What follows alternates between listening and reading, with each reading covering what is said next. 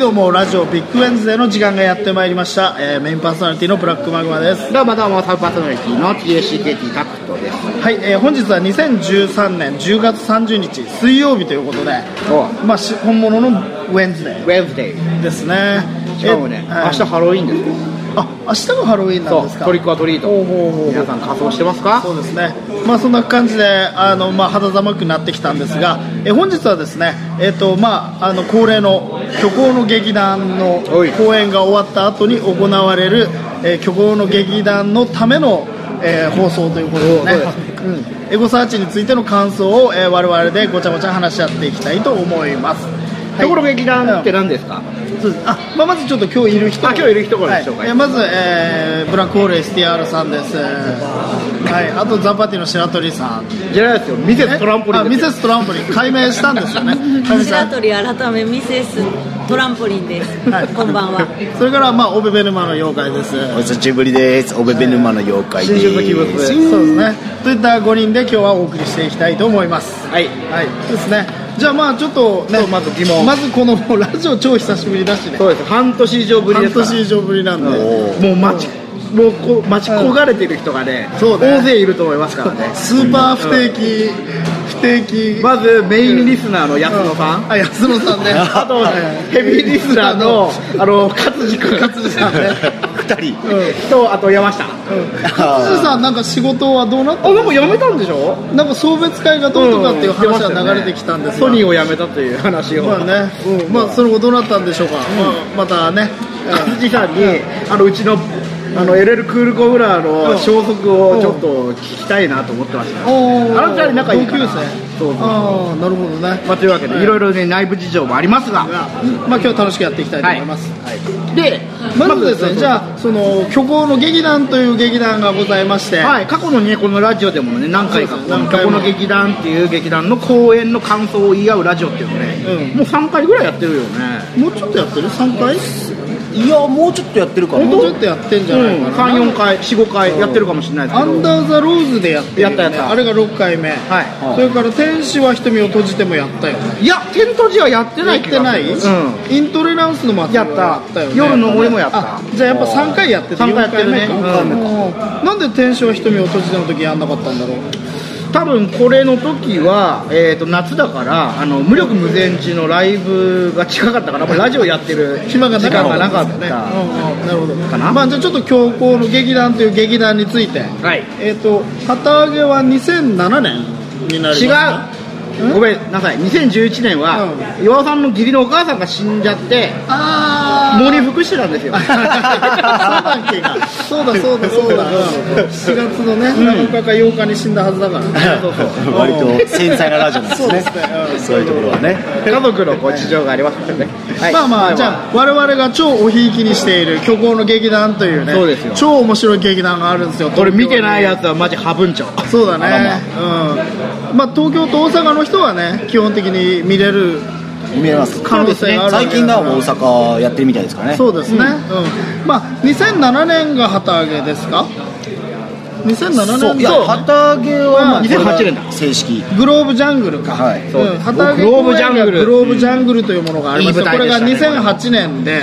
でまああのータモリクラブなどでおなじみのあの鴻上庄司先生という方がそうですね鴻上第三舞台鴻上鴻上こうかみこうかみ紙、紙です。鴻上庄司さんという方が、えー演出家で、んなまあん劇作家劇作家なんて代表みたいな主催主催。主催鴻上庄司主催の劇団そうですねであるとでまあ若手を集めて、はいえっ、とそのもともとはなんだっけ第三第三舞舞台台っていうのをやっていそうですた鴻上さんがその第三舞台を凍結して、まあ解散しましたけどねうん、で海外に留学に行ったりしていろいろその何ですか劇の方向性みたいなのを探ってたそうですねであすかとなんか若手を育てたいとか 若手若手を育てたたいいみたいなっていうのがあったみたそういうこといなん劇団をもう一回やりたかったんじゃないかはいはいはい、まあ、僕はねそのあたりのことはあんまりよく知らないんですけど一応その情報によるとまあその鴻上庄司さんという人がその若手を育てるみたいなものを目的にしてそうそう若い人をオーディションしてはい作った劇団が虚構の劇そう団でなすんねそうです当初は結構あの平均年齢二十何歳みたいなのを売りにしてましたからね 21. 点何本とかじゃないあのウィキペディア21.7歳って書いてあったねそうウウィキペディアを作っていただいてるのはあいやいやいや違いますよ違うんですか違います違いますそんなそんでなそ恐れれエゴ多いサーチカンパニーでしょあれエゴサーチあれはまあちょっとねちょろちょろっとはいまあまあまあということでまあ虚構の劇団がそういう劇団であると、はいでまあ我々あのーそのねあのー虚構の劇団に出ている渡辺君というすごいミラクルな役者がいてね渡辺義弘っていう平均年齢をガッと上げてる役者がいるんですけど役者がいてまあね、まあ僕らはひいきにしてるねそうだね日本だと3番目ぐらいにいい役者と思ってるね、おうん、一番いいのが岸田 新その次が三國連太 郎死んでたねその次が渡辺君っていうね、うん渡辺謙よりもいいですか鍋系より全然いい、いいうんまあ渡辺謙って誰だっけあのタンポポでねトラック乗ってあはいはいはいはい、まああのラスト侍ですインスパイアじゃなくてインインインインエクセスじゃなくて違うちょっと待ってあーなんだっけさっきのねうんあの映画もう剣渡辺ですよそうそうそうあの外国映画あの映ね画ね外国映画ちょっと待って思い出してよ出てこないイノセントあインセプションインセプションインセプショあインセプションに出てたあれね出てましたね出てましたまあ彼とね同じ渡辺だけども、やっぱりあっちの剣渡辺はチャンバラはうまいよねチャンバラはうまいねチャンバラうまいけどまああこっちのね、うんあの渡辺義弘はね、ダンスできるよそうだねダンスもあと裸も辞さない裸も辞さない ね、まあそれ剣渡辺も辞さないと思うけど辞さないうん辞さないと思うけどまあ別に比べるもんじゃないよねそうですねん、オンリーはオンリーそうそうオワンンリーワンオンリーワンまあでその渡辺君っていう人が、まあ、我々のそのんね昔からのファンなんでねそうですね10代の頃から追っかけですよもうそうわ渡辺君を追っかけて虚構の劇団にたどり着いたのがこの軍団であるとそうですそうですんいうことですね、うんだってかつてでも渡辺うんがザ・パーティーを追っかけたんですねそうまあ、そういう会見もあったんですけれどまあだから入れ子構造なんでそすねうだから蛇が自分の尻尾食ってくみたいなそうそうそうそうあのパラドックスですよねそうそうそう最後卵が先か鶏が先かですよ渡辺が先かザ・パーティーが先かっていう話ですからまあそんなこんながありまして、でもうすでにうん今回第9回公演、第9回公演、えっ、となんか別公演も含めると、もう10回10回か、うん旗揚げも入れると11回えそうですあ旗揚げ準備も入れると11回一回旗揚げ10 11回、うん11回も見てるわけですか見てますねおーすごいね全部見てるな俺は一つの劇団を あそんなに見てるのってあんまりなないそうねなんですいや僕もね劇団、くあのその感激に詳しいわけじゃないですけども、はいはいだって俺一応「スター・ウォーズ」全部見てるけど6作品しかないからああなるほどねそう考えるといやでもほら寅さんマニアとか47組見てないまあねでもあれはちょっと特殊だからなあと何まあでそうもいうシリーズ例えばほらあのもうチケット取れないわかんないけど新幹線とか、はいはいはいはいあのそこら辺の、有名な人たちはずっと追っかけてんじゃないですか、やっぱそうなんですねまあ、あと宝塚とかね、はいどうですかそのミセストランポリンははい追っかけている何かってあります何かか例えばバンドバンドバンドとかバンドとかでアルバム全部持ってる人とかいますセッペリンレッド・ツェッペリンかはい何作出てるんですか8作でしょ八作8かな八かなあじゃあもう虚構の劇団の方が多いね曲の劇団の全方然が多いですねあと、すごい追っかけてたって思うのは小酒です青学園ねあー青学園児さんはいはいはい尾崎豊小小崎健崎豊小崎健二豊小崎健二ミドルネーうムん尾崎園は何枚ぐらい出てるんですか小崎そば出てないよね34枚だよね三枚えそんなもんはいキャリア長いのにね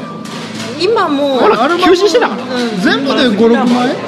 フリッパーズギターもあそうるですね、パワフリも持うん、ってパーフるリも持ってますパワフリも持ってるなるほどそうねまあなのででもこの11回、まあ、全部えマグマさんも全部追っかけてこるれ全部見てるねうんもうね今こう今手元にちょっとあの資料があるんですけれどもまあい旗揚げ準備公演監視カメラが忘れたアリア旗揚げ公演グローブジャングル2回リアリティショー3回発射倍4回監視カメラが忘れたアリアここで出演してるんですねで5回目エゴサーチで6回目アンダーザローズ7回目が天使は瞳を閉じてで虚構の旅団名義の夜の森があって8回イントレランスの祭りで今回がエゴサーチとはいいやもうね全てのシーンがまざまざと目そのうですね前にもよみうがえってきますこうよ走馬灯のように走馬灯のように目を閉じるだけでね出てきますそうそうそうそうそうそうで今回今が、回が第9回公演のエゴサーチというのが、えっと、いつからいつまでやってたんだっけ2013年10月5日から10月20日ですよ、くしくも我々のライブとかぶってたというねそうですね10月5日に我々は福島行ってきましたからそうですなそうそうそうしかもさ初めも最後も風そう初めも最後もおーすごいなるほどねね誰だからだからあまあねあのオベベルマの妖怪はどっちに行ったか分かんないんですけど我々のライブに行ったのかいやいたよいたうんいたいた見えなかっただけだよそうですね妖怪だし妖怪だからまあ、それで今回の、えー、と公演というのはそのエゴサーチという公演で、えー、と初演は2010年、もう3年前です3ね年前なんだちょうど9月ですからもうまさに3年前ぐらいそうなんだねいやいやいやいや、まあじゃあちょっとその具体的にどういう話だったのかっていうのをはいちょっとあらすじあ僕が言うのタクトさんどうぞエゴサーチとはインターネット上で自分の本名やハンドルネームで検索すること筆がなかなか進まない新人小説家彼がインターネット上に見つけたのは自分と同じ名前同じ経歴のプロフィールを持つ誰かのブログ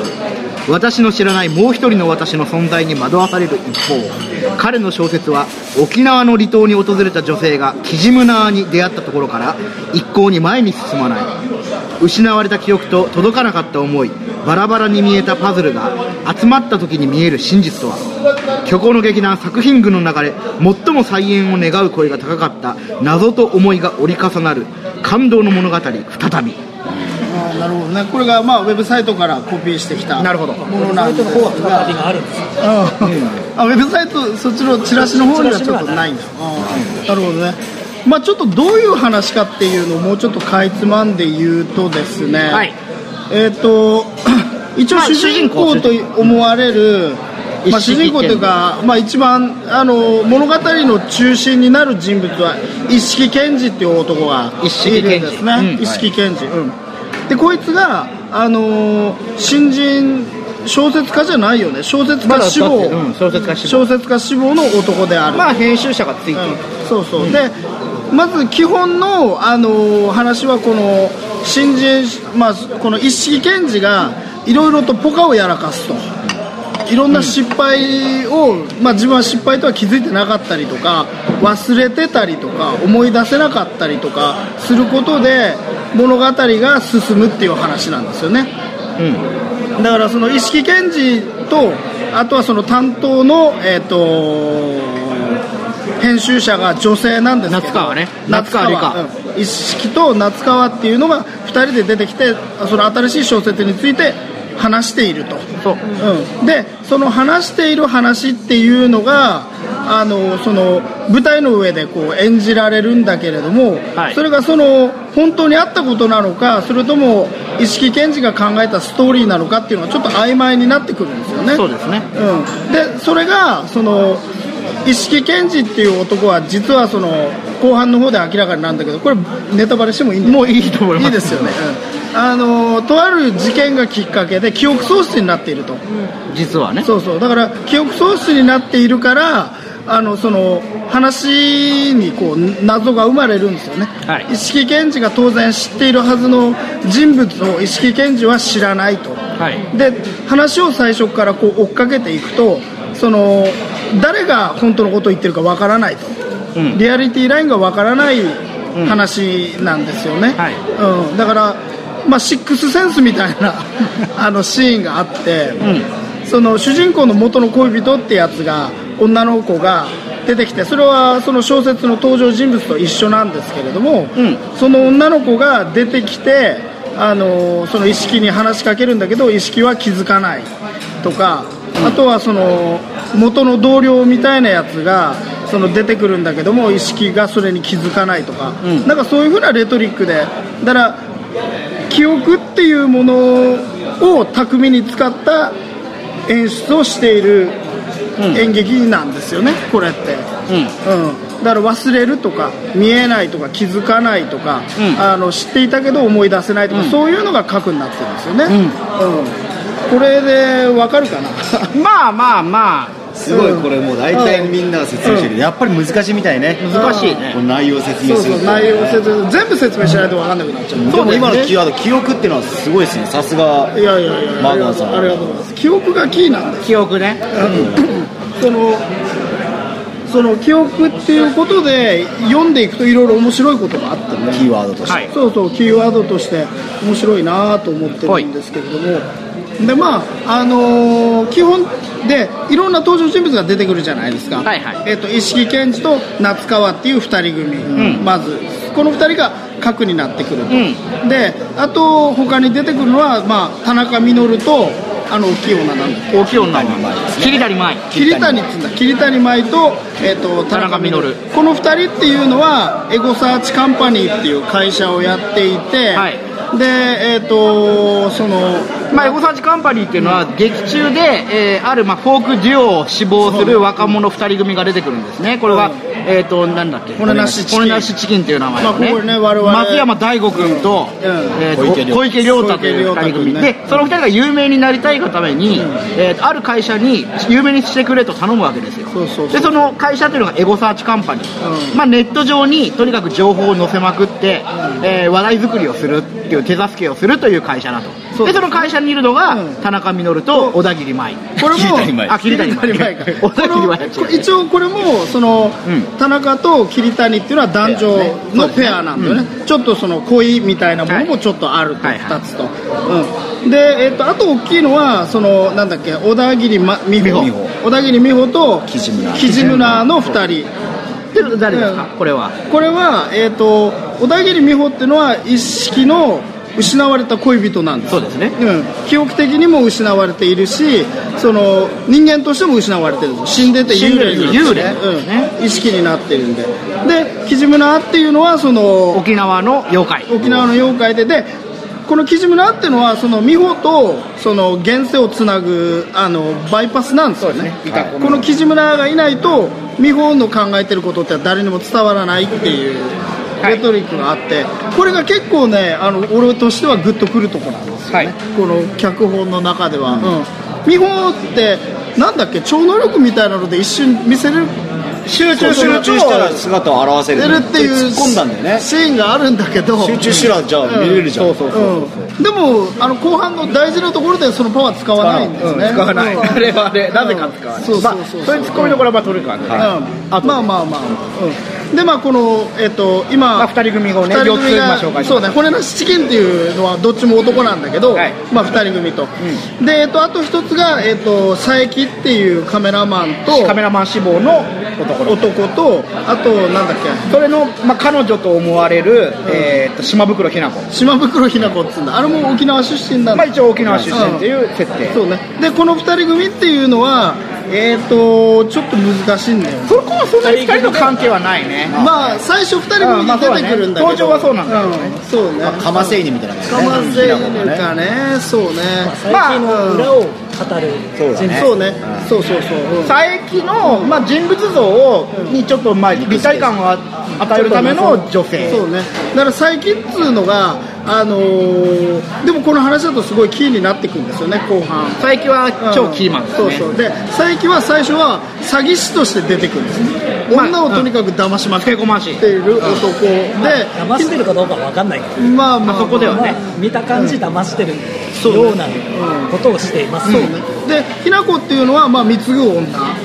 そうまあ佐伯に,、うん佐伯にまあ騙されてると気づかずに、いろいろ与えてしまう、与えてしまうっていう女っていうことなんだだから一応その男女ペアが4つと骨なしチキンっていうものが2人いるっていう構造ですね、でもう一人役者がいて、うんいろいろなんかこう、えー小田切美穂の幽霊にびっくりする男の子と かあとはなんか塚本君ねこう塚本君っていうまあいろいろ小道具がいるんですけど、まあそれはとりあえず置いといてそうねまあその10人は前回の公演でも出てきた役柄の出てき10た人、うんキャラクターまあ、名前のある10人ことですね、うん、いやそれでね僕はこのエゴサーチはすごい話としては結構よくできてるなと思っていて、まあでもねあのこの紹介文にもある通り最も再演を願う、これは本当なんですかね、まあ普通に考えればまず監視カメラ1回やってますよねうん、あ2回やってると、ねうんでその間にこの天使を一人持ってる人とかもやってるのでう基本的にんはうんアンダースローですかそれ順当なんですよねあーインフルエンスをサインするわけにはまだいかないしああなるほどねえまこあれはだからこっち何のだところうあこるれけどはこれはまあ時代的なものもちょっとあるのかなリアルズ見まあやすいとは思ったんですけどね僕もまあまあまああのーとりあえず迷子サーチはでもよくできたお話話はあだとる僕も思います他のやつと比べてあの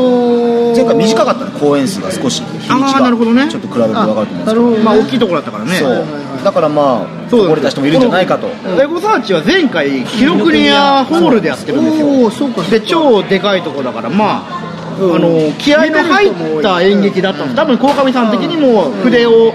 一生懸命入れた、まあ、他が手抜いてるわけじゃないと思うんですけど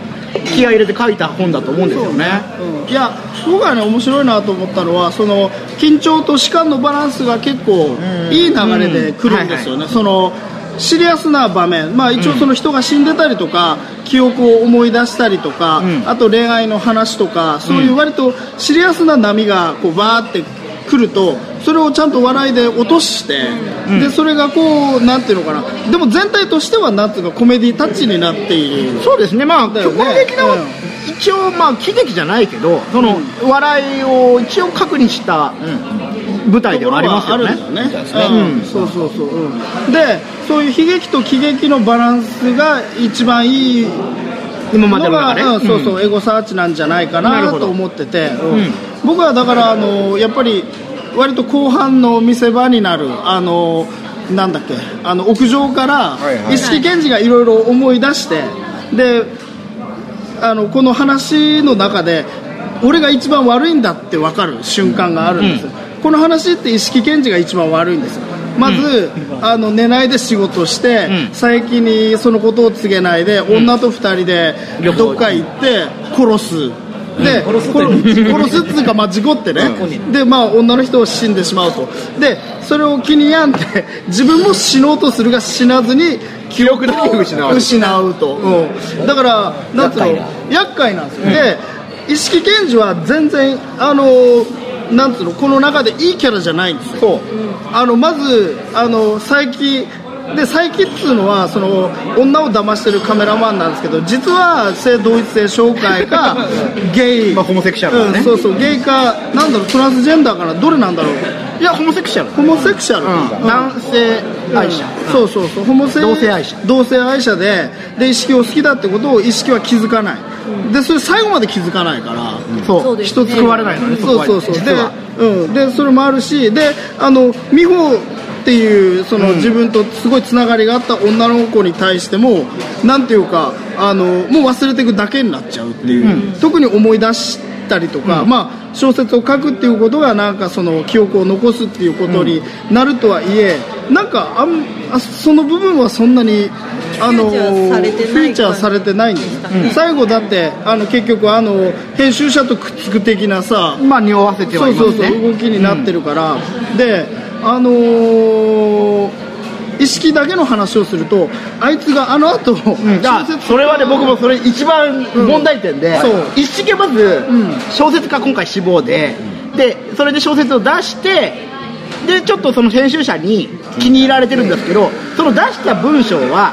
失われた記憶の中での小田切美穂の言葉だとそうそうだからあいつは何もクリエイトしてないっていう問題があって、あいつ超ノンクリエイティブそう一式は、う俺はあれ書けないと思う結局最後まいやでそういやあのね小説をでね、あ最後まで書くかどうかっていう話になると、あのそこはちょっとそのこの小説のキャラとしては未来があるのかなって、あはいはい書ければいいんだけど、まあそうだねでも書くかってことまあまあか、うんとね、か書いてはいくんだろうけどまずその佐伯のことも分かんない、で美穂のこともなんていうかう消化しない、っていうふうになっちゃうとそんなやつに小説は書けない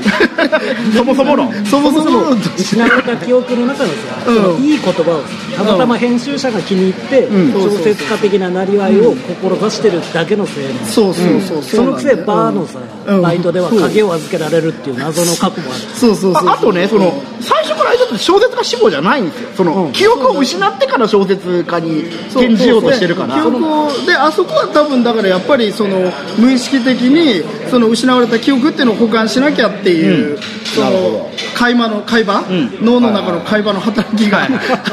あって、そういう風な態度に出てるんだと思うから、あと語られないその空間の年間があるから、うんそこで、まあ、何がしかは進行してるんだろうっていうことであとその問題なのはね、うんその最後に結局、一式はこの話を、まあ自分とうん小田切美穂の出てきて、それに、そ小田切美穂に恋焦がれる、うん彼の存在っていうのを出そうとするわけですよ、はいはいはいはいその、まあ、佐伯のね、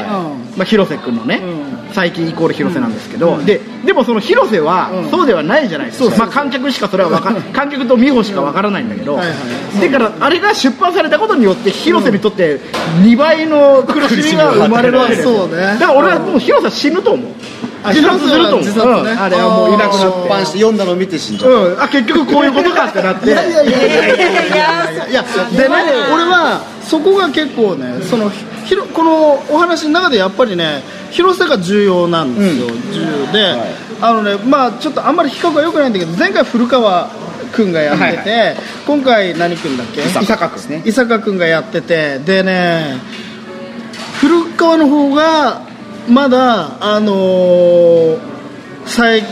伯の良さが出てたかななんてちょっと思ってね、うん本当ですか、うん僕はね,、うん今回のこの方が良かったあのいやフルあ演技の有無じゃない、うんはいはいはいこいつの圧倒的なリア充感がうんあとホモっぽいやっぱり、まあねいやそれはあるよ、あのー すごい、まあチャーミングだねうん、ホモらしさが、うんあのいや出ててあのねまあ、最終的な話になると、伊坂君で良かったのがホモ感と、うんあの透け込まし感がすごい良いそうそこら辺はね出てて、うんいやそれでねであのただあの重要なシーンがあって田中とその佐伯がね、は田い中と佐伯が一番最初に会うシーンがあるんだよはいはいい佐伯はいがあそのの、ーはいはい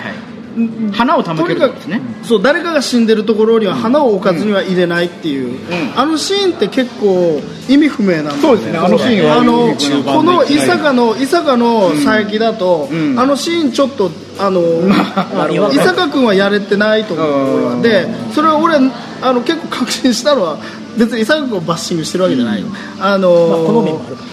虚構の劇団のあのウェブサイトに、その客演の3人と鴻上さんのあトそうそうそれ俺もークがあるんだけどあそこ見るともう伊坂君きついよ、あ本うん当俺まだ見てないんだ俺けども見てないさっきうん、だからリンクを踏まなかったうん忘れてたその、まあ、演劇とか何にせよ時の花っつうのがあるわけですよ、だからその雰囲気そいつが持ってる雰囲気、うんはいうん若けりゃいいとか、子役だからいいとか、動物だからいいとかさ、老人と子供と動物が出りゃテレビがうまくいくみたいな、だからそのみんなが言ってる伊坂君はいはいがはいいいって言ってるのはそれやっぱりただ単にうん伊坂君がそういう雰囲気を持ってて、でオーディションの中でそれをちゃんと、はいあのあオー引ディきション上なのげたそうですん引き上げた鴻上さんがいいっていうことにはなるんだけど、でもそのでも俺やっぱりねあのグローブジャングルのあそこにその死んだ人とか記憶とかに対して本来は誠実なはずなんだ伊坂君は、伊坂君じゃねえやあの広瀬ね広瀬は最近こと広瀬ねそうだからあのシーンはね俺は前回の古川君がやった時は割となんか腑に落ちただかならるほど透ねけ込ましのところはあくまでその方便としてはいはいはいやっててで本来っていうのはそのマイノリティな自分であったりそういうものに対して割とその一段落ちゃんとこうつけて、であのー意識のこために何かやってるっていう、そうそうそうそうあのー佐伯像があったんですけど、今回の佐伯はなんかあんまりねそこはなくて、うん、ただ一個もあれ、か花をねすごい上げるわけでしょ、うんそのためにお金をってことと考えていやいいわけあそうです違そううでしすょそうそうなんだだけよどねつけるたいめにやその理由はそうらしいですよだよね、でもねあのシーンはねだからあのシーンちょっと謎なのうんそうなんだいやでも、うん多分あのシーンはその以降の、うん一応その田中稔の、まあ、話を出すために、まあ、出すための布石が布石布石が必要なんだけど、うんいやでもほらそのそういうふうに書いたりしてもあそこをこううまくやれれば、この本がもっと良くなるはずなんだ 本がね、だからなあそこってどういう感覚あのいやあれ相当どういう難しい感ですよ覚って本人に言っても、本人じゃないあのそのおめでさんがよくわかんないと思うんだけど難しいらしいですよ、うんそうそう前前はほら、あの渡辺と古川、うんが同い年なんですよはい81年生まれそうなんかそれの、ちょっとしたその分かる感覚っていうか、そうそうそう同じその、音楽を聴いてたこともあるし、同じくそういう、はいはいはいみたいなその口では言わない何かね、うん、そうそうそうそうもしかしたらあったのかもしれうない、んで、まあ、今回の伊坂君は、渡辺の4つか5つぐらいした、だからどうしてもそのうん特にまあ20代だってこっちは30代とかなってますから、見た目のその差もちょっとあるわけだからどうしても若い青年とちょっとこうスーツ着た中年に入るだけの人いやのあれもあるかもしれないから、そうなんだよねそのバランスもしかしたらあるかもしれないし、うんただやっぱり難しい、いやだからそのこの最近がそのとにかくあれって別にあの美穂ちゃんのそう死んだところにこうあの置いてるわけじゃないですただはい誰かが死んでるっていう、っていうものを忘れないようにしてもらいたいっていう願いみたいなのがあるわけですよ、それはねなんかだから最近が一番あのマイノリティなんですよこんなのはいはいはいいろんなマイノリティそう自分がマイノリ性同一性障害もあるし、そのまあ、それが一番強いと思うんだけどマイノリティってことをすごい自覚してるわけねだからその忘れ去られていく人っていうのもなんつうかその同じようなマイノリティとしてシンパシーを感じていると、うんはいはでだからそこにせめて花を置いてっていうところはあるんだけど、だからそういう深さがあるんですよ最近には。はいうん本来ねそう本来で、この中で、まあ、やっぱりその劇劇じゃない悲劇だろうが悲劇だろうがやっぱりその自己犠牲とか、はいその人のために何かをやるっていう人が一番ヒーローうっんていう物語のこう一つの作り方あるじゃないですか、そうすると人のために何かやってるのってえっ、と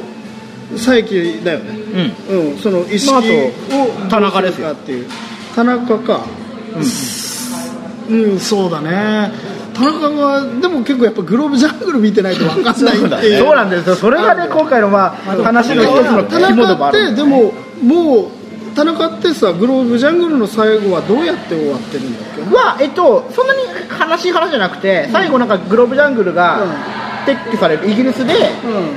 撤去されるって話になったけど、なんかこう身を挺して守って、んうん警察を殴って警察を殴って、うんでなんちかょっとこう交中に入って、うんはいはいはい出てきてまた日う本んちょっと笑い話だった話終わったんですよあーそこはでも一番最後にその空港で、うんあそうですねあのグローブジャンガーっていうか幽霊が見える話ああそうだそうだそうだそうだ何かに絶望してる人うが、んうんそこはでも田中だけが幽霊がまた見えてて、はいはいはいリスナーにちょっと説明しないと伝わらない部分もあるそうなんですね急にあのえーと今回エゴサーチに出てきたその渡辺義弘演じる田中稔っていうのはサーチ実カンパはニー社長ね田中稔は、えー長谷川哲司という人の偽名なわけですよそうですでね長谷川哲司という人は、あの公園にある遊具グローブジャングルという地球儀の形をしたジャングルジムを、えー販売する仕事をしてたという裏設定があってそうねでその設定っていうのは、旗揚げ公園でやったグローブジャングルという話に出てきた設定なんですね,、んそうだねつまりだからグローブジャングルに出てきている長谷川哲司と、えーエゴサーチの長谷川哲司がつながってると、そうですね、うんっていう話があったんですよだからその、まあ、前回の公演の時にはエゴサーチの公演の時には、まあ、曲の劇団を追っている我々としては、あグローブジャングルのそのままそうそう出てきた設定が出てきたっていうところでまた会いくすたいぐりがあるわけですよねまた会いたいあの長谷た川だにちょっとこの、結構そこから挟んじゃったから日を置いて、今回エゴサーチで見ると、うん単体で見た時 に、まあ、あのグローブジャングルの深いところがちょっと伝わりづらい、だってね分かんないわけですよねそうですねトランポリンビジネスのマンなんだまあまあそれそれでね、であのね田中はね、うんこの劇の中ではねやっぱねあのーやっぱそれほど重要じゃないんだよね、役としては、うんそのなんていうのかなあのあの女桐谷ねな桐谷かあ、うん桐谷をその出すための桐谷のその悲劇ってのがあるわけじゃないですか、うん桐谷の悲劇、うん桐谷ってのはその昔なんだっけ池田チャールズ・トーマス にやられてそのばらまかれたとそういう過去があるわけじゃないですかネットに自分ネットの、にうんまあ、ハレンチな画像がリ出ベ回ンジったとポルノされちゃったって いう違うあれは事故だけどね事故あのウィニーによるああーそうそうそううあウイルスによるこう流出事故ねでまあその人をなんつうかこう見守ったりとかその人の心の安定のためにあるまあ言ってみれば太陽みたいなキャラなんだよね、太陽じゃないんだけど月とか太陽みたいなキャラで、それでねで人のために何かやってるって話になると佐伯と実はフェアの平子なんだよ、ひなこ人とははやばいうん、佐伯に対しても何でもやるし、自分の体を犠牲にして金やるし、あとその骨なしチキンに対してもそのいやなんあてれいうはかあのなんつうの最近に騙されてるのは本人も分かってるわけはいはいはいでも、うんまあ、そういう鬱の部分を、んそのこれなしチキンとかのパンみたいなのでバーストさせてるっていうのでバランスを取ってる行為はいだから。はいそうこねの資金に対して、あの行使しあの奉仕してる側が人間ではない、一緒あーにそういそううそうそパン楽しみたい、協力的なところで自分を忘れさせるちょっと不幸な自分が好きみたいなそういやいやそこまでではない俺はそういう意味ではこのねひなこっていうキャラがその大関さんって、 まあ、明るいやってる役の人、割と明るい感じの人じゃない、だからあれが結構ねそれちょっと騙してんのかなと思ってもっとこのひなこっていうキャラを深くやれんじゃねえかなって思ってるななんていうかいやそでのも人によってはまあ、うん俺たちは分かんないけど、本当になんかそのそういうタイプの人間がいるのかもしれない、はいはいはいいや刹那的でそれはねうんまあ、カウンターバランスを持ってて、はいはみたいな感じのそうね人間をうん断片的に見てるとああい見うてふうるにとああいう表現されるのかもしれない、うんだからその深いところの、んその鬱とかそういう感情ってのは分からない描かれてないはいはいそうそうそうただからだ社会面で出てくる行為はそういうアッパーな状態なだけっていう人間でだからもうちょっとこのひなこももうちょっと書けばこの人もあんまりあの物語をこう転がすためだけに今出てきてる、そうですねまあ賑やかしなねそうそう賑やかで一番物語を転がすために出てきて、あのルロアの骨なしチキンピエロの2人ね組なんだけど、い やでもあそこさっきを結ぶためにみんながいるみたいな感じですよそうねうん、うん骨なしチキンってう明るい晴れがいるたはめにいはいはいそうそうそうメインの5人のあの屋上で結ぶために結ぶために田中とかなんかいろいろいてあの屋上をよく整理すると、うんうん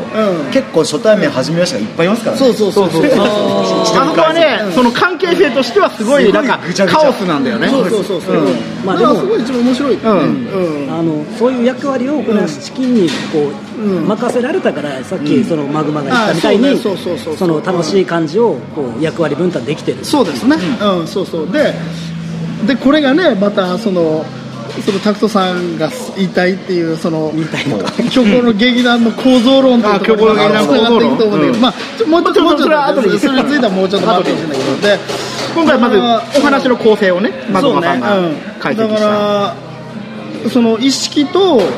うんだ例えば誰かな意識と,、えー、と夏川か、うんあの編集者コンビあーこの二人っつうのはまあいけすかないんだよ俺はでもね俺としては、んうん意識そもれは変なぜわったじゃないうん意識うんキャラクターがキャラクターが、うん前はイケメン風だったんだよね、はいはいはい意識うんで今回はすごいこうなんつうのかな、まあ、役者の人を悪く言うわけじゃないんだけど、うんあのダメな感じが俺はすごく 良くてあなるほどねこの人のあああい意つ識のダメダメ感がちょっとぴったり合思っいつはているはいいなんか山崎よりも戻した時の,、うんはいはいはいあの俺が悪かったとか、はいはいはいそういう無力感みたいなのは今回の人は俺はすごく良くてなるほどね、一般人いやだからあのな夏川と意識はもう超一般人なんだよそうあの二人がまず、うんそうそうあの人があの二人が一番一般人なわけよ、そう、うんでも多分一般人なのが一番まあ主役みたいなもんだから、その観客目線一番そのあそうねなんつうか感情移入しやすいところっていうところなんだろうねそうだねうんん、だからそういう意味ではよくできてるね、まあそうなんですよた記だ、者はうん、この二一般人人にしてははちょっとバカすぎるだろうまあそうね、うん、ちょっとね、あのなんていうか、小学生の作文みたいなものを見て感動したりとか、まあなんかその上の編集者の言いなりになってたりと小か、学生の感じの文っていうけどあれ一応一応今回の肝なんだよあのまあ文章はそうなんだけど、出版されてる 本なんであそうか、あそうか、そうなんだよね、あそうだ、抜粋されてるそうだった、そうだった、うん親危離れない危ない危ない危ないまあで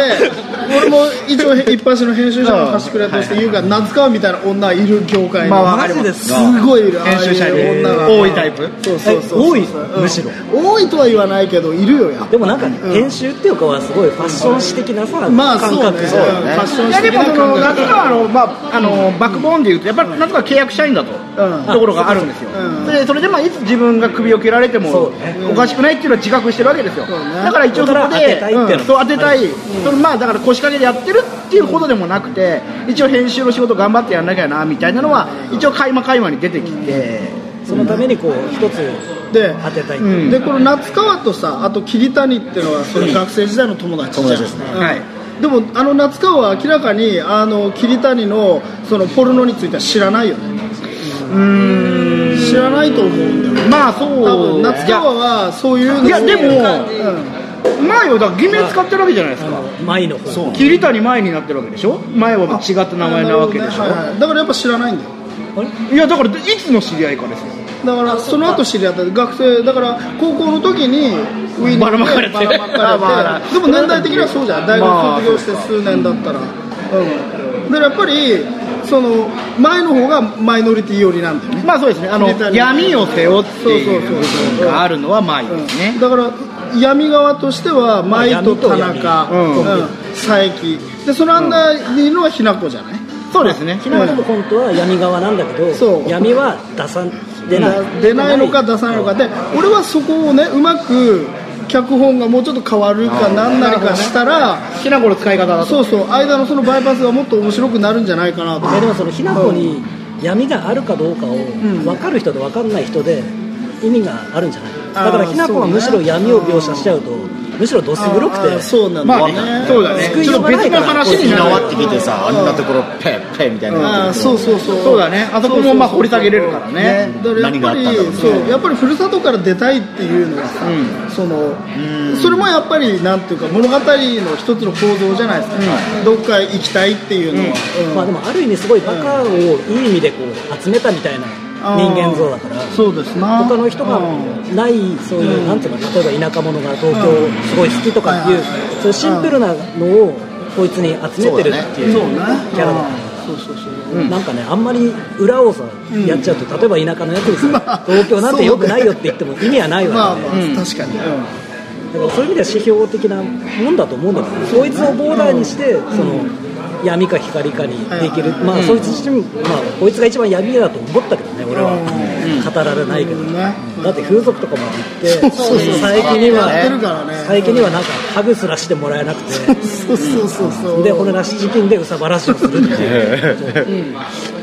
あ、ある意味なんかねきついよこのキャラっていうのはあ言っわたりれてるところがあんまり本当ねしかもね自家発電だからねそのテンショそうンですねそうそう一大応変でだすかよら、うんねこれもし骨付きが本当に有名になってこれも一緒に3人でやるわけでしょそうそうそうで映像に出たらこの子風俗も働いてるひなこちゃんじゃないっていうのが流れて一緒ですよねエゴ今また同じことがでもぶっちゃけグルーブが超あるっていうね今もう全然大丈夫だけど3人でやるとすごいそうそうそれもありみたい意外に大丈夫だよでまたさこの骨なしチキンっていうのもさその内容がなくていいよねないねそのあのね長すぎる前のうん前回の公演のパンフレットの、えー松山を演じた三上君のところに、今回、鴻上さんに、ま「お前の役は裏設定が何もないからと言われた」って書いてあったああそうなんだまあ、そこがなんかショックだった、はいそういうふうな感じで書いてあるんですけど、はいはいそれだからもう自分がそのうわ上っぺらの薄っぺらい役だっていうのは一応今回実覚もしてる自し覚してるんだねうんなるほどね田舎まあ与えらのれてボるンととか、こういかにもな感じの薄さも良かったと思いやまあそれでさまあ俺としてはあの泣かないでをん俺らでアレンジするとんどういう風になるのかみたいなそうですね、うん、あの「泣かないで」って本当になんつうかその一般的でそのしょうもない曲として描かれているが、あれが本当にいい曲だったらどうなるのかっていう話もあるじゃんうん、えでもあれ、曲作ってるのは今回音楽作ってる人だから広島渡辺広島渡辺さんだかそうなのらはい曲調は曲歌詞は鴻上翔俺ねあそうだ本人はね楽譜も載ってるんですよ、あそうなんだ、ちょっとやろうじゃあやりこまれすは、うん、やってもいいねそうそうそう俺らこうカバーしてさちゃんと俺 DVD 買いましたよごい今回な売ってたの、物販であそしたらそこでちゃんと、おあの渡辺義弘さんとか、あの他のなんだっけ面々出てましたねえー、小と沢小野川さんも出てるし、はいはいはいみんな出てるんですよ、うんビデオの中に、だからどうどういうふうにアレンジするタクトならう俺がえザバジやるならでしょ、ん、そうね、まあなんか曲調決めてまあ、多分あのテンポをねあの3分の2落とすだけでだいぶ違ういやあと、あのー、前方後円みたいな構成にするのが面白いんじゃないかなはいはいはいどんどどんの変えてどんどん変えていく、はいはいはいなるほどねうんちょっとやってみましょうこれ、今度うん、そうね、今度やってましょう。こうご期待ということで。なるほどうん楽しみですねそうそう。まあ、それでね、まあ、結構いろいろ話したけれど、今回一応、結構最後の方に、その。人間の魂みたいな話はいはいが ちょっと出るじゃないですか、その、ん記憶の限界が忘れられた時にそのそうそう消滅魂の限界なんだよみたいな、まあそれが一応この話のロマンうんの部分なんだよね、うんでそれは俺は結構ねあの自分が仕事する時にはそれが重要だったりするんですよ、うん僕は紙の編集してるから、本作ったり歌作ったりとか、やっぱり物を作るっていうのはそれだけ長生きしたいってことなんだよ、長生きって自分が生きるってことなので、それが後に残るものを作りたいうんそうそう残ってりゃどっかで誰かがそれを見るかもしれないっていうあのものがあるから、まあ、この、ね、演劇やるってのもそういうことなんだと思うんだけど、うんだから、あのーそういう意味ではロマンがあってよかったですね、はいうん僕はマグマさん、うんあのーあんまり言及してない今回小田切美穂と木地村についてはどうなのああそうね小田切美穂と木地村に関してもあんまりないな。ない、うん、ないっつうかやっぱりその話を転がすための装置うんとしてあるでやっぱりもうこの3人だと核というかまあ書くは最近だよね、まあ、岸村と、は現実の話なのか小説の話なのかをこう混同させるまあそうです役割だギミックとしての役割もあるそうね、うん、だってこのバイパスになって小田切美穂ちゃんも人間としてはやっぱりあんまり大したことねえっていうか、まあそうこいつ幽霊だからこの劇の中でキャラクターとして保っていられるだけで、だってその最近の気持ちもさ分かんないしさ、あのいや最近の気持ちは見て分かってる見て分かってるのか、うん最近のことは見て分かってでるも言わないんですよ結局、そうね、あ、そうか、そうか、チームが壊れるかもしれないチームが壊れるのがっいてやいう。あれはあれそ違れは違ううそれは、いや佐伯があの一式にチューをするところを小田切は見てるんですけど、それを別に一式に言わなかったわけですよだから佐伯の気持ちを無視してるのは小田切もそうなんですよあでもそうそうチそうームそうを割れるのっていうのはこいつら二人ともそうなんですよああ、そうだね。でもそれは小田切に言ってたんですでも意佐味伯はちがょ小っと田切を好きっていう方をみんな意識してるわけじゃないまあそうかこいつが、うん、そうこいつもそうだしう美穂も最初そうだったわけですよあのキスシーンを見るまではそうね。うん。ああそうなの、うん自分のこと好きだと思そううそうそうそうそうそうあそうなの気に入らねえなそうそうそう、小田切はそうだよ。えそうなの最近は勘違いしたってこと割と初期の段階では、その意識と二人でコソコソやってるのは、うんその。伊坂が自分、伊坂じゃない、佐伯が自分のことを好きだから。私と意識が付き合ってることが分かると、チームが崩れるっていう。うんレトリック。美穂も隠そうとしたでしょそうそうそうそうそう、自分中心、自分中心。え美穂隠そうとしてるじゃんいや、まあしてるしてるあのうん意識とまだ意識が言おうよって言った時にいやでもチームが壊れるからえでもそれはこいつが見た後じゃなかった最近いにや好いやき見るだ前からだ見る前よ見る前だよ見る前だよいやそれはほら時間軸のさ流われかんなだいったでしょあの一番最後あにーそれがあった後に、あの大事なんですあれはあそっかリプレイなんだよあそっかそっかあ実はだからそのあそうかじゃあ回想シーンが4回ぐらい入ってるんだけごどめんなさいあそうですねその4回目は2回目の続きみたいなそうだね2回目何があったのかであ変わるそう、3回目のうん美穂そうかそうがかやっぱり言った方がいいんじゃないかなって言ったけどそうですねやめときましょうって言っじたゃあのはそしたらやっぱり小田切はもっとダメだなだから結局そのセクシャルのマイノリティの再起っていうものを差別なり区別なりしてんのよ、あちょっと意識しちゃったってことか対等のライバルとしては見てないよねどう考えても意識と不毛じゃねえしみたいなもうちょっとそこまで邪気はねえと思うもうまあないよその感覚じゃないまあそうだよちょっとこじれるみたいなそうそうそうそうそう面あ倒くせえそうだったんだって思ったえ中してんの見たっていうのを明確に彼女が気づいたみたいな顔したっけああるあるあるこのシーンはあるあそみたいこなのあ後のに帰ろうとしてで帰戻ってきた時にもう一回戻ってきた時に見ちゃってるあそっかそっかで最近が慌てんだよねちょっとねそうそうそうそうそう背中向けておおっおとっとっとっとみたいな上司が寝ちゃダメでしょって言った後また現実に戻った時に屋上に次行くとうんはいはいで、あのーその後にさ佐伯がさ電話で風邪ひいて休むって言った時に、美穂が気づいてたかどうかですよ本当に風邪って言ってんのか、ああそうね、うんうん何かしら何かしらを気づいてたかどうああそうねああなるほどああそういうとこうあんるそれを見た後そうそうそうそうそうのそう佐伯だったからもしも私が見てしまっかいやだから佐伯が見てることは気づいてないはずなんだよそれはまあ大う事だんでも何かしら心に引っかかりがあったかどうかっていうのは大事な話だと思うんだけどね、そこでそうね、うんだからいや美穂は、もう少し、うん、佐伯と一色と自分の関係を、うんなんだろう深く考える必要があったのかもしれない、そうね、ううんんそうそうでも結局さもう目先のあれでしょ明日旅行だからっていうところでそうねで意識が頑張るって言っても、自分的には旅行行きたいから頑張ってほしいわけですよそうね そうそうそう大丈夫とは言いつつもね そこがだからまあしょうがないんだけどだからやっぱりその俺ね俺の話でいくとやっぱりその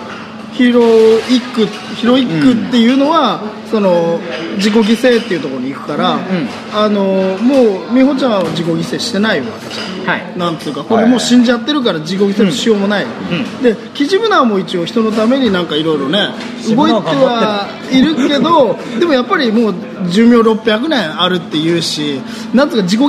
牲のやりようがないわけよ、まなあんとてりいあえうずか人間じゃねえかそうそうそう、うん、だからそうやって考えていくとやっぱり主役は佐伯の方だよそうですこのいいもん本としては、はいうんそうそうだから俺は前回の古川君ってのは主役っぽかったから、主役っぽいとかねその役に何々っぽいってのはあるんだけど、そうそうオーラ僕らあそのうそうそう伊坂君はなんかライバルキャラななんうかん感じなんだよねなんかこうブルーな感じん戦隊もの的にそうそうそうそうレッドじゃないんだようん、そう真ん中でドーンって感じじゃないからだからいやだから本当に俺は面白いなと思ってでも本よ、本とさやり方で2回見て、それになんとなく気づけたのが良かった、いや多分一番難しい役なんだよそう佐伯がそうそうそうんだからまあ一応いろんなものをはらんでる役だから、で前回は100円で実績と芝居力がある古川君がやったわけですよ、他の劇団員を差し置いてね、そうねっていう話になるんですけ ど、まあ、劇団問題っていうのがあって、お入ってきますねまあじゃあ一応まとめとしては、僕まとめとしてはやっぱりその記憶であったりとか、うんそれはいい忘れるいいとか話そだういうふうな流れがあるからその記憶っていうものをテーマにして、うんであとは記憶と気づきだよね記憶とか気づきとか、うんあと気づかれてないことっていうところで一人一人を見ていくと、ん結構深みがあったりとか、あと1回目やって2回目やったっていうところを見てるからいろいろその他の可能性も考えられるっていう意味で非常にこう知的に、あのほうあの芳醇な時を過ごしたなという、あそこのシーンはどうですか、あの死ぬんだうわー泣かないでのところはどうですかあそこ一番肝じゃないですかあれ面白いその舞台の誰もがそうねあそこが一番っていう感じのとこいろやでもあれさ見てる側もさわかるんだよねあの歌が必ず来るっていうのだからそこであ入るんだどうですか初見的にどうですかあの最後あの屋上に行ってみんながわーっと出てきてあそこがなんかちょっとこうなんていうんだろうテンションが違うというかいやだから意識が死ぬっていうところでで出てきて、うそのそこに集中する度合いがちょっとほら、位置が違う感じで出てくるコミカルさみたいなところですよね、まあはいはいはいでも場違いだけど符合するっていう想像されちゃうものなのかなそろそろなんか来るかないやどうなんだろうどういう展い開でやお話として最初からだったらコメディ的な見方をしてると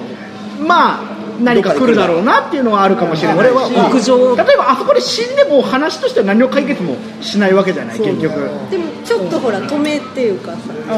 なんかちょっと協力、まあ音楽も上がりますからねあそじこでゃないけどうん何かしらこう絡んであそこの場面を引き止めるというか、はいはいはあでも俺はあそこは1回目見た時は結構衝撃を受けたんだよここかいみたいなあそうそうそう、あいや言いましたよね話でなんかすごい面白いなと思ったあそこのしうん緩ませ方は良あかったのな演出は何かああいう演出ってあるんですか他にも放火見に関してですにか関してじゃなくてもそのいろん演な劇とかなんでそうそうああいうドリフ的なあでもドリーが好きっていうのもあるからねこのはいはいはいやっぱり鴻上さんがねシリアスになればなるほどできつつコミカルがこうどんどんみたいなうんこう引き立つみたいな。なんて嘘みたいな、はいはいはいそういうちょっとなんかそのハスに構えてるっていうか少しこうせせら笑うじゃないけど、はいはいはいはい何神経になってるのみたいなそうそうそうそう、うん、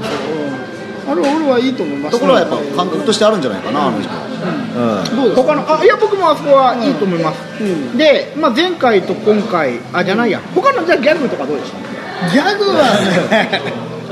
あギャグあでもやっぱりあのゼロさんが出てくるシーン今回はねうんあのなんだっけ開演のためにあ島立ちぬ島立ちぬとか、うん原作は風立ちますね、そう今回ねあの、まあ、回想シーンみたいなのがあったんですけど、そこであの宮崎駿の「風立ちぬ」をモチーフにした、まあ、パロディーにそうねしパロディーたのシーンがあったえー新たに書き加えられたシーンがあったんですよねそううんあれ島立ちぬみたいな人はさっぱりだったんだよねあ風立ちぬをねまあそうだろうねまあそうだろうね血吐いてだってさあのさひな子がさあの俺たち相手えブーって血吐きながら絵描いてたりしてるのもあっでもエゴサーチ見んだったら風立ちぬぐらい見とけよって話 俺見てないですあごめん見てないごめん、うん、いやでも俺、あのー結構いろいろ俺も最初の方で結構ギャグのところで、えーっとね一番最初バックホームバックホームみたいな感じであーあのその美穂ちゃんはいが小説の中のシーンみたいな感じであのボールがこっち来るからっつってあの前進守備してると後ろに落ちるとか、うんああいうのドリフ的で面白いなと思って、あそこであ結れっ構、てね野球だとよく言うんだよあ外野くらいは素人は前に突っ込むんだよはいだから待って取ればいいっていうのをよく言うんだよだから典型的でまあでも具体的な面白さでしょそうそうあそこなんか結構普通に受けてて周りで、うんあのおっとみたいなこれやっぱりあの客がついてきてるなって感じがしたのよ周りでなんていうか「でね」みたいな「小沢君」みたいななんかそんな感じになってて僕大阪も見に行ったんですようん今回うん大阪公演大阪の方がまあ渡辺君に聞いてたんですけどまあ客が受けるんですよねはいはいはいいろんなところでその受けがいいはいはい、まあ劇場がちょっと東京公演のやつより狭めだったっていうのもあるんですけどはいかなりその一体感隣ね同士の人がもう笑ってはいはい笑ってうんいやここ笑っていいシーンなんだっていう感じでも笑うしあの受けが良かったんですよねなんかそういうのよく聞くねうんあったかい感じがしままししたてね俺こうやって自分のメモがあるんですけど、はい見ながら書いてたんですけどえっとえっと客席あのえっとなんだっけあの女の子美穂のバックホーム、うんで、えっと前身のコールに後ろに落ちるって書いてあるから、これは前進守備しろって言って後ろに落ちるでしょ、で化け物って書いてあって やめなさいで結構受けてるって書いてあるんだよ、うんで三上が入ってきて化け物アウト、杉村なんとかって書いてあるテンポよし審査受けてる気持ち悪い何でしょうかこれはよくわかんない審査はわまあわかんないですけどそうそうそうそういやギャグは結構面そ白いれあれなゴキブリの船虫とかの存在が気持ち悪いみたいなあれで聞いたとかああそこだそこだそこだそこだあそういうところね、あとはあのなんだっけあのえっとワイヤーアクションについてるギャグはいはいはいはうい、んあそこも受けますね1万人のキャパがないと再演できないそうそうそううんあそここのも前5000人だったんですけどあ一万人になったんだ、うんそうねそこが面白かったあれはどうですかあの「ハリー・ポッター7冊」あ俺はねそれも結構ねあって最近は「ハリー・ポッター」を本当に見たのかもんだ ブログに書いてあることは佐伯が実体験したことなのかってことですねなるほどまあ、今回の話の肝で、まあ、一色賢治の、えー主役の一色賢治が自分と同姓同名のブログを発見するわけですねでそれが誰が書いてるのかあまあそうですね編集者に言われるってこと問われるということなんですけどでそれが誰が書いているのかっていうところが一応物語の発端ではあるんですよそうねだねうんまあ、エゴサーチっていうところとつながるんですけれどもでそれは佐伯でがそう佐伯が、意識を探すために、意識をそうですね探し出すためにあの作ったコンタクトを取るために作ってたと、うんでその中に、うんえーまあ、最初うに、ん今日は1日「ハリー・ポッター」7作品全て見た見た十何時間かけて見たっていうシーンがあるんですよねっていう書き込みがあったっていうのをその夏川担当のが編集の夏川が見て意識にあの問い詰めるんです問い詰めるシーンがあるんで見たのかなって なるほどねあれ前回何だったか覚えてます前前回回「スター・ウォーズ」だったのアスターウォーズなんだで、えー ハリー・ポッター」のギャグがあるんですよ、うんあのエマ・ワトソンが、おっぱいがどんどん大きくなるしうんとかいうのはいはいはは、前はキャリー・フィッシャーは意外にブサイクだしっていうギャグだった そうだねレイヤー姫レイヤー姫は意外にブサイクレイだヤしー姫ブサイクだなっていう話とかもあったので、まあ、そこら辺ちょこちょこ前回と変わってる部分もあって、そうですね、まあ、ギャグは面白かったんじゃないですか、笑いましたよ、いろいろと、うん、あのなんていうかこう、演劇っぽいギャグというか、はいはいはいこうなんか、こうアクションとセリフみたいな、僕が行った回なんですけど、夢をブログで叶える会社みたいな。 あのポーズとかポーズとかポーズ良かったですねああいうのってやっぱ普通に面白いんだよ、ねまあ舞台ならではみたいな感じですね僕が行った回すごい衝撃的で、僕のちょっと前におばさん連中が何人か座ってたんですよはいはいはいですげえ変なとこで笑うんですよほう一番ビビったのが最後に一色賢治がまあビルから飛び降り自殺未遂みたいな感じになっちゃってはいはいうん足を骨折してギブスして出てくるじゃないですかあそこでですげえ笑ってあそうな んだ面白かったんですよたまにいるみたいですで結構役者も気づいてたらしくてなんか変な客いたみたいな話 をすげえ変なところであの返事とかしちゃう客がいたのああそうなんだ、のそれは佐伯があの声掛けするシーンあの、マキうん、マキっていうまああのいや付け込まし演出あれじゃとないして誰かこの共演者のうちの身内の一人だったんだけど、はいあの歌舞伎みたいな感じ成田屋みたいなそういう感じでそんな感じで 声をかけちゃうパラパラパってそのそいつが喋ったりすると、そのお客さんの、まあ、身内が「はい」って言うのねなんでみたいなそうなんですよ面白いですねすげえところが声が聞こえてくるからみんなも「なんだ今の」みたいなあの牧のシーンあるじゃないですか、はいはいはい佐伯がまあつけ込ましいキャラを出すために、えーとまあ、女に電話をして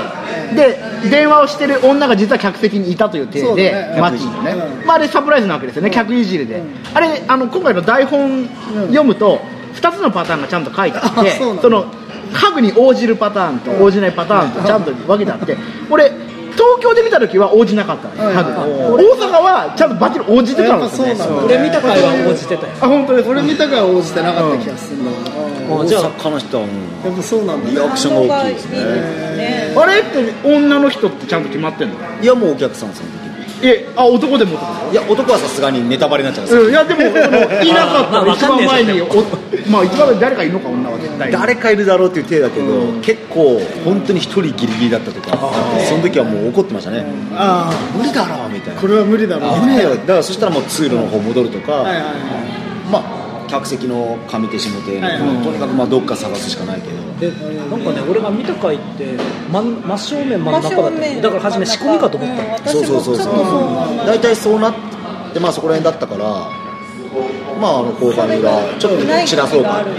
ないし、まあ、そこばっかっても恥ずかしいから、ちょっと散らしてみてって言ってたのは聞いたけど、じゃあ一番うまくいったパターンを見たんでだから大体そうだったんですね、あと私は、えー、と渡辺さんうんがふんどしで出てきたのああがのシーンはあねそこはねハイライト嬉でしすかよったですはねい追っかけてる最高だね身としてはなるほどって言ってたあれがやっぱね、そう大阪ではね、リアクションが、ずーっと俺もそうだけどねなんなんじゃって出てく るんだ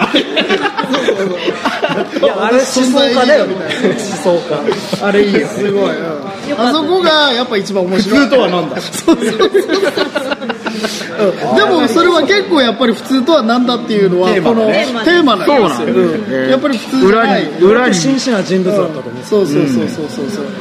だからあいつは佐伯なんだよね あいつは佐伯なんだよもう一人の、なるほどねあいつが佐伯だってメタファーなわけですねそうそうメタファーうんでもやっぱりあの俺はその全体としてはやっぱりホラシチキンは面白いよね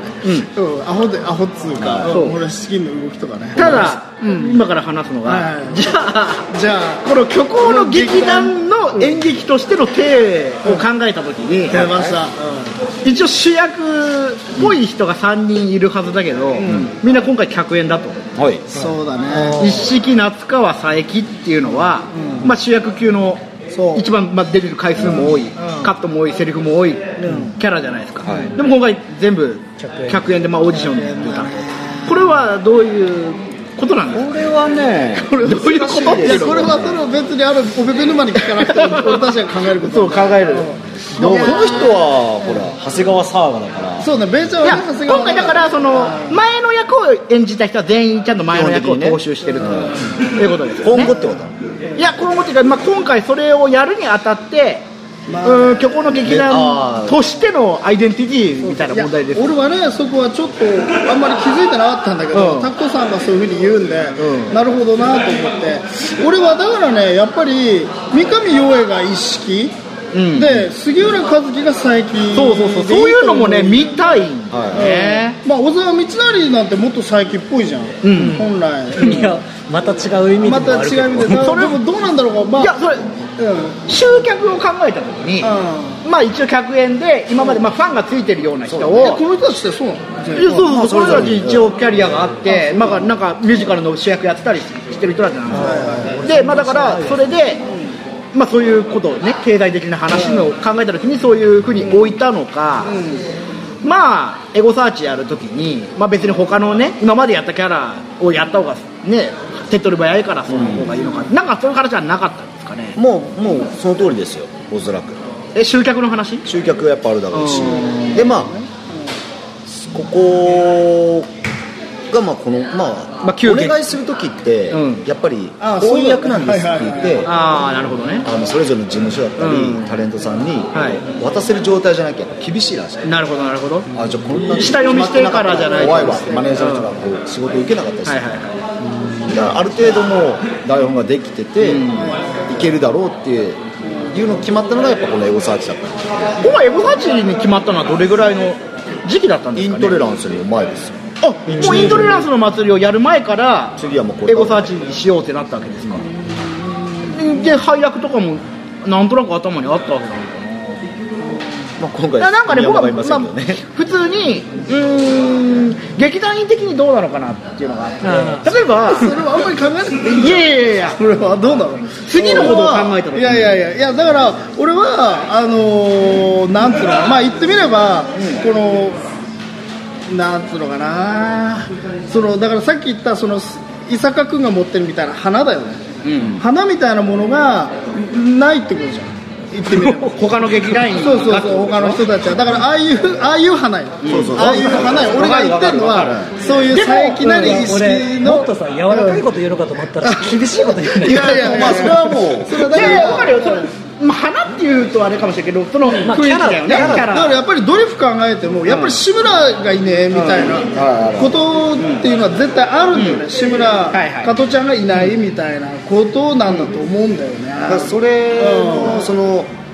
いなかったら次の人入れてだからまた違う形のドリルができると、一回だからここで試したんですよ、うんイントリランスああそっかそっかイントレランスではあの渡辺さんが結構主役であそうねそうね恋愛シーンがありましたからね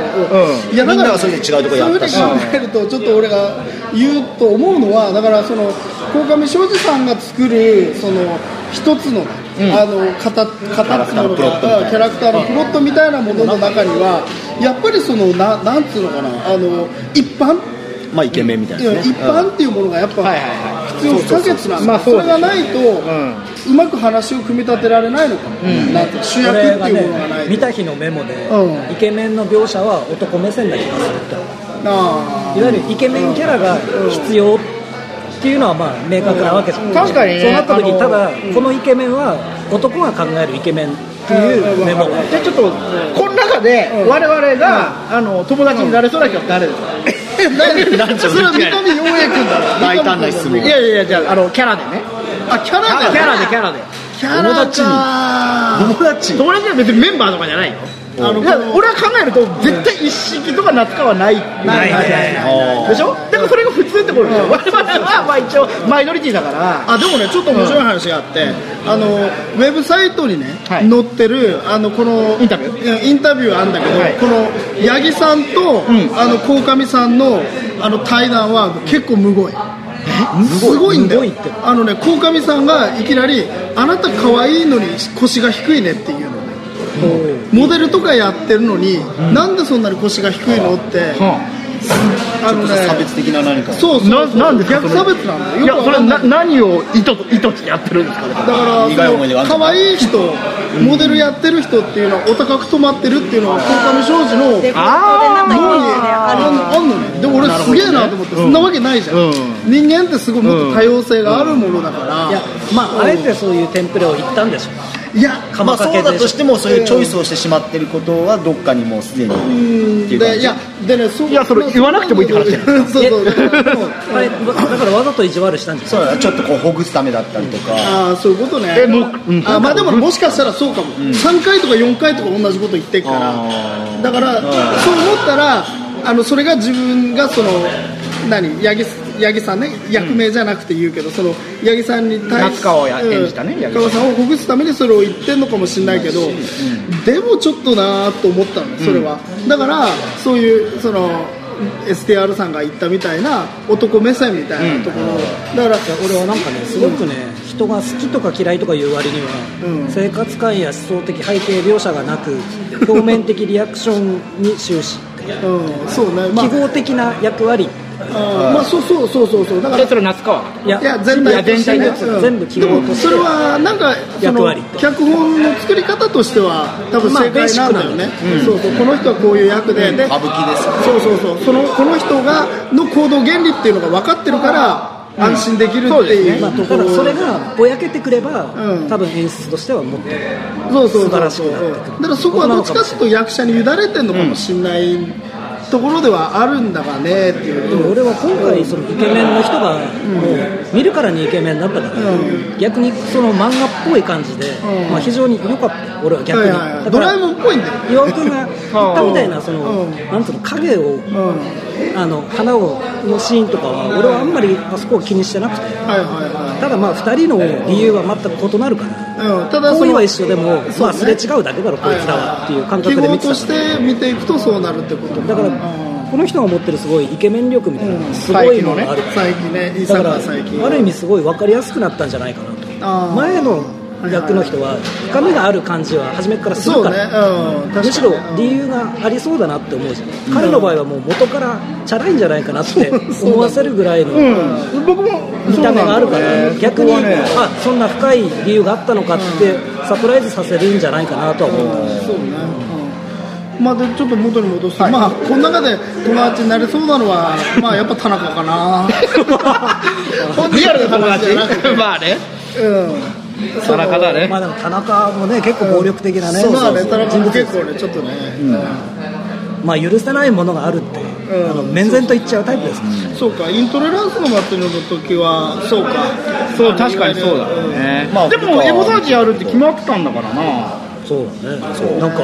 イントレランスの祭りでなんかうまくいったらっていうかなんかなまあ、んそうやかってがあ見っるたとまらた見たい感じなんでしょう、うんあったのかもねあったらエゴサーチでちょっと遊んでみるかっていうのがあったのかもしれないけどねそうだろうねでも今回ってその完全に脚本は変えてないわけでしょあの細かいとこしかね細かいところしか、それはだって演出の違いで、ねそうだね変わっていってるわけだから、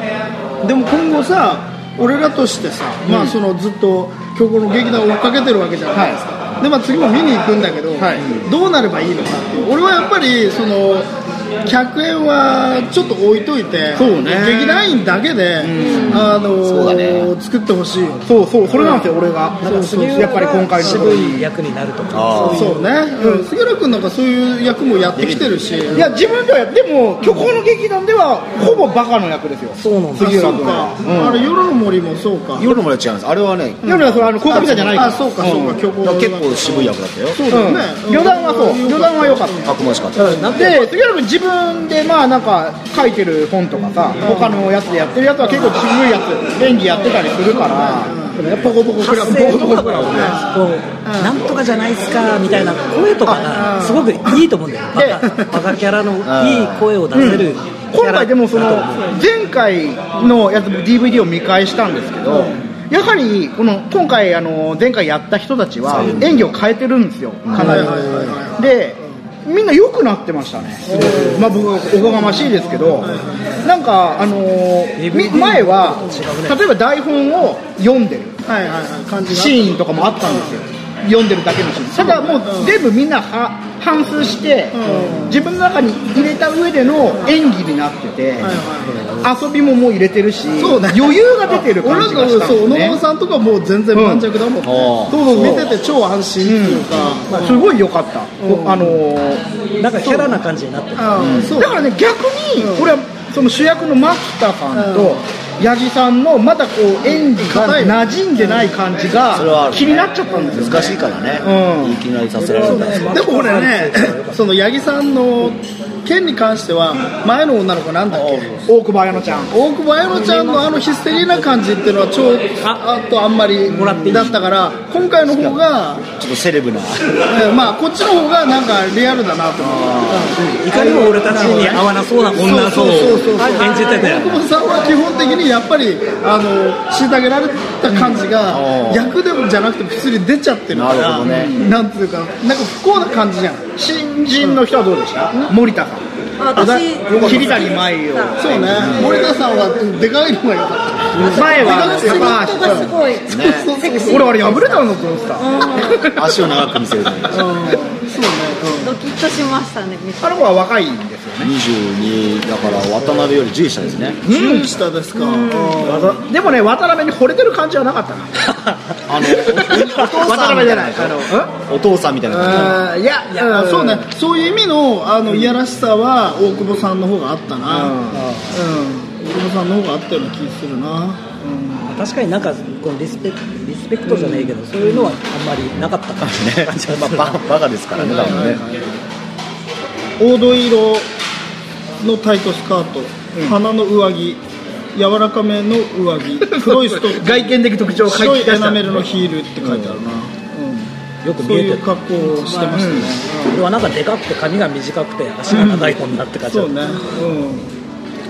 うん硬いあとあのー杉浦君のギターが前より上手になったあ そうだね、うん、三上君はやっぱあの先生やってたんだっけ教員免許持ってる教員教員小学校の、だからキーボード弾けるんだなと思ってそう趣味にピアノって書いてたからねそうね、杉浦君の今回の役のテーマはカリスマロッカーだったらしいですあー結構中盤はあの埼玉のラッパーではいはいはいあそうなんだ劇場に入ってから俺はカリスマロッカーになるんで すって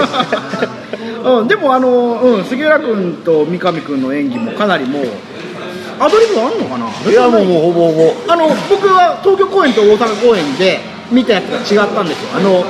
ビートルズを思い出すとかあるじゃないですか屋上でやったバンドビギン沖縄のバンドだろうビビビってあったじゃないですかあの前回の公演ではビョークだったんですよで俺が東京で見たやつはねビヨンセだったんですああああそうそうそうで大阪で見たらビオレになっててビオレうん弱酸性って言ってこはいはいはういボケるみたいになってたおーすごいねあれ毎回違ったんですよ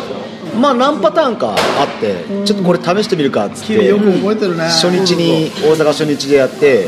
超怖い思いしたのがビリケンさんっつって 儲かりまっかぼちぼちでなってたらお客さんがスッて「やべえそこら辺厳しいねそこら辺厳しいね」あはいとかまあありましたね基本的にはでもその日任せででも後輩さんはもう放置状態ど野うですか放しなんかじゃあマグマさん最後にそうねまとめを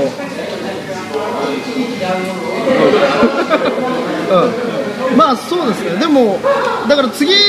に期待ですよね我々は基本的にはその、はい虚構の劇団プロパーとしてずっと見ていくわけそうですねウォッチャーだからウォッチャーだからなんつうか批判とか批評とかそういう話じゃなくて別に文句つけるために見てるわけじゃなくて、そうそうそう純粋に見て思ったことを言うっていうねそうねっていうところなんであれだ曲かのら時は次って決まってるんでしたっけまあ公にはまだ発表してないなるですほど、まあ一近々応あるんですねわかりまそうなんですしたでもキョコロ劇団のあの新規軸としてそうね実はねうんキョコロ劇団のんうんえーメンバー渡辺義弘三上洋平杉浦和樹が俺らが好きな新しく好きな3人がねプロジェクトを立ち上げたんですよはいはいその名もポコポコクラブそうねあの亀が卵をね産むようにかのごとくそうポコポコ面白いお話を生み出していくぞと面白い話を生み出してで「ぽこぽこクラブ」の第1回公演が近々ありますおいつですか12月20日2122の3日が金土日絶対見に行けます3ね回5公演クリスマス前ですね、もうクリスマス前にやってきたアテンボーのねサンタクロースですねそうですね「ぽこぽこクラブ」で今回なんと脚本渡辺義弘出ましたすごいですねもうできてるのかねもうできてるんですかねタイトルは「泡の国」多そうだはいはいはい 泡の国ということでね、じゃあこちらも楽しみにそしうてですねいきたいと思います場所はあの高円寺高円寺高円寺ですね明石スタジオというところでねチケット前売り1800円当日2000円安い、もうチケット発売してますねます10月12日から発売してるので皆さんぜひこちらもまたあのーホームページの方をねリンク貼っておきますので、ぜひご覧くださいじゃあ今日この劇団頑張れ頑張れエールを送るはい